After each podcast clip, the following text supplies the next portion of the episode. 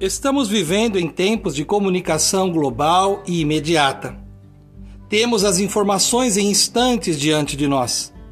Todas as notícias, sejam novidades ou não, chegam rapidamente aos nossos olhos e ouvidos.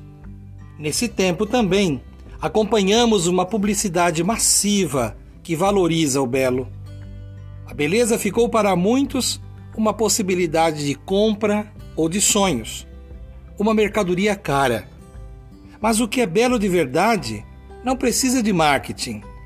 O amor, a gentileza, a empatia e o respeito, dentre tantos princípios, valores ou atitudes, são preciosidades para todas as gerações. Podemos não concordar, não aceitar, não acolher ou até mesmo não participar da verdade do outro, mas respeitar sim Identifiquemos o belo nas pessoas, nas palavras, nas atitudes e nos pensamentos, para não cairmos no risco de aceitarmos a ideia de que o belo pode ser uma mercadoria que se vende a qualquer preço.